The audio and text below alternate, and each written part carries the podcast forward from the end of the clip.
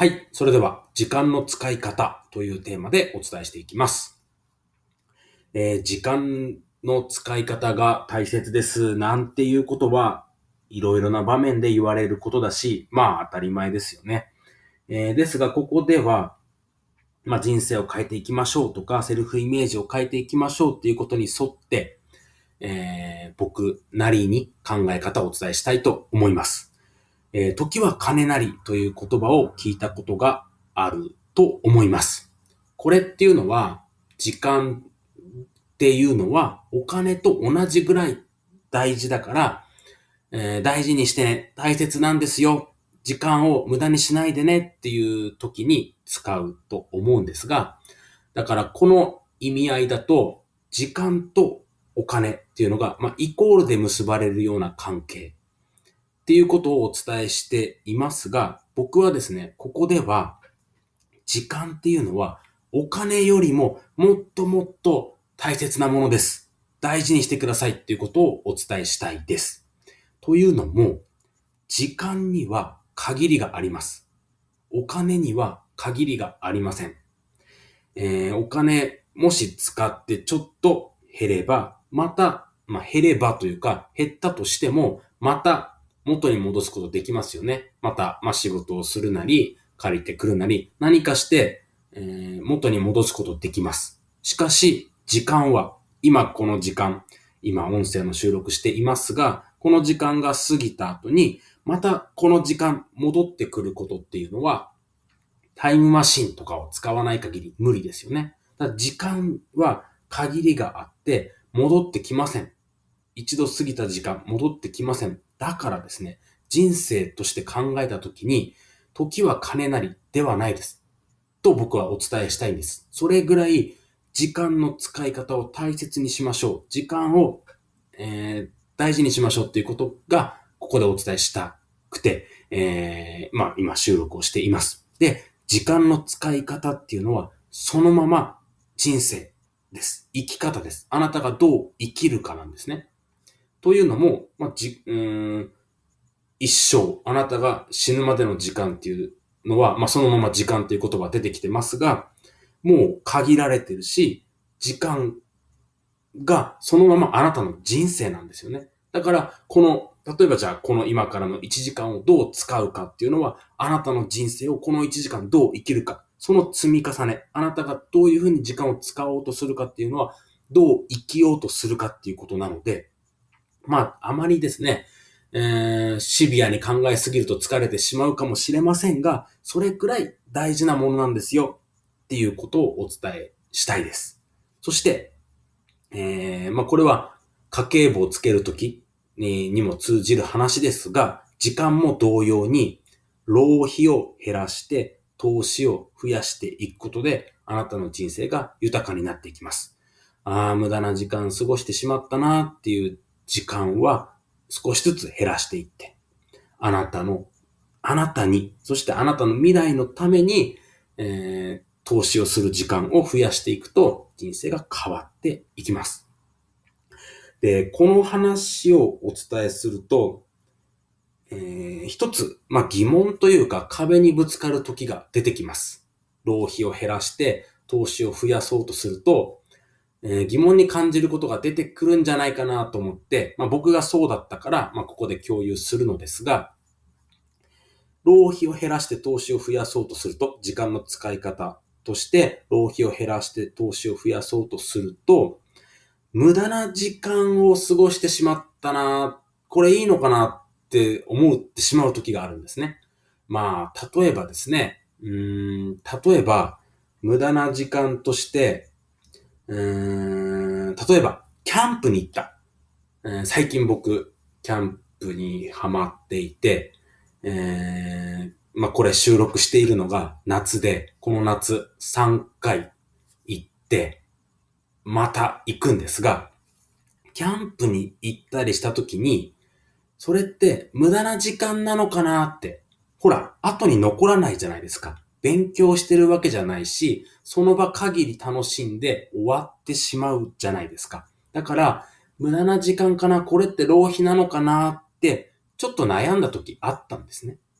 でも、ここ、まあお伝えしたいのは、それは違うっていうことです。無駄な時間と最高に楽しい時間の見極めをできるようになってほしいなっていうふうに思っています。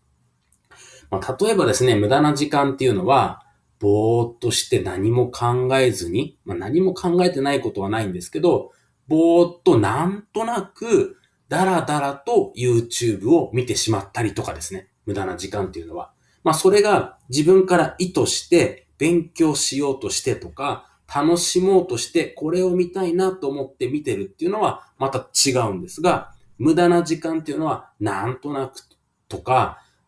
適当な気も、適当な気持ちってほどでもないけど、本当になんとなくとかですね。だらだらととか、別に見なくてもいいんだけどとか思いながらっていうのは無駄な時間です。それと、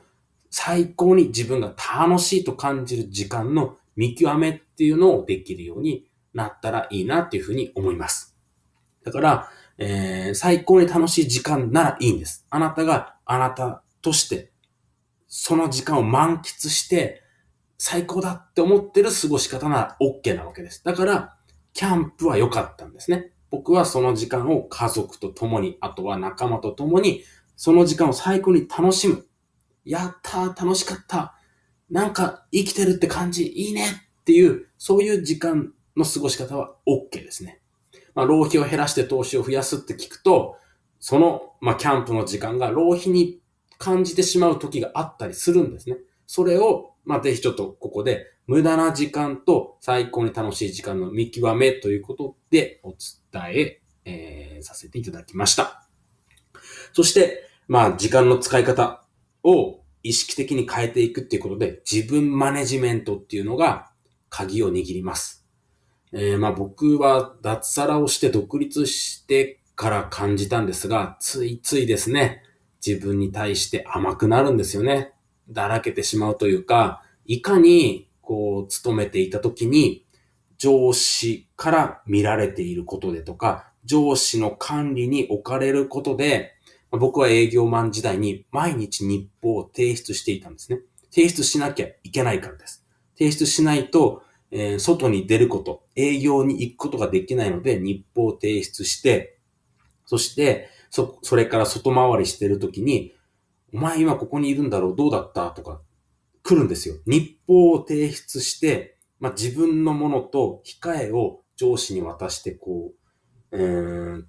提出して外出するので、全部把握されてるんですね。僕はそれが嫌で嫌で仕方なかったんですね。まあ、それも独立を目指すきっかけになった一つなんですけど、こんな管理下で、こんな1時間単位で電話が鳴って、な帰ってから聞けばいいのではって思うことを聞かれたりして、そういうのがあったんですけど、まあ、それをですね、まあ、それがなくなった時に、いかに自分の時間の使い方を、まあ、自分に厳しくというか、自分でマネジメントできるかできないかで、まあ、全然変わってくるなと。だらけてしまえばずっとだらけることできるし、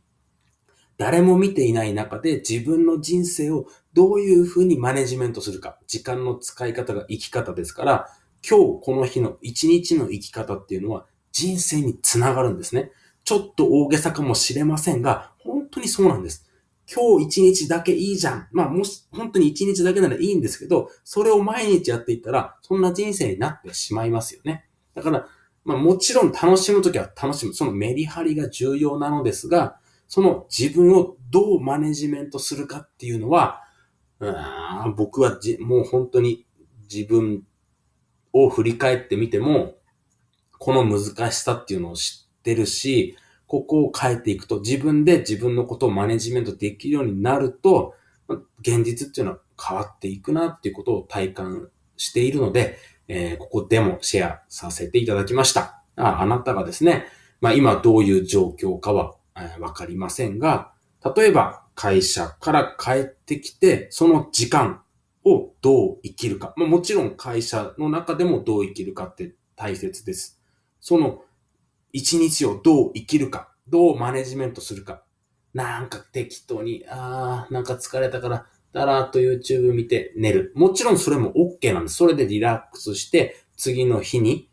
いい感じで、うーん、スタートすることができればいいのですが、後悔して、例えば次の日起きて、ああ、昨日も YouTube 見ちゃったな、ダメだな、今日はこの本読みたいなって思っていたら、その本読むために自分を意識づけするとか、他の時間でこうリラックスできる時間を作るとか、自分でどう生きるか、どう時間を使っているかっていうのは、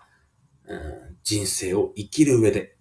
何か人生を変えたいとかセルフイメージを変えていくのであれば、あなたが人生を作っていくっていう意志があるのであれば、あなたがあなたの時間をどう生きるかです。えー、ぜひですね、何かのきっかけになれば嬉しいです。本当に変わります。今日一日時間の使い方、振り返ってみてください。そして明日どう生きるか考えてみてください。予定を立ててみてください。大きく変わります。えー、無駄な時間と最高に楽しい時間の見極めだけ、えー、ちょっと気をつけてもらって、えー、ぜひですね、あなたが人生を変えていく、人生を作っていく何かのヒントになれば嬉しいです。それでは最後まで聞いていただきありがとうございます。また音声をお渡ししますので楽しみにお待ちください。ありがとうございます。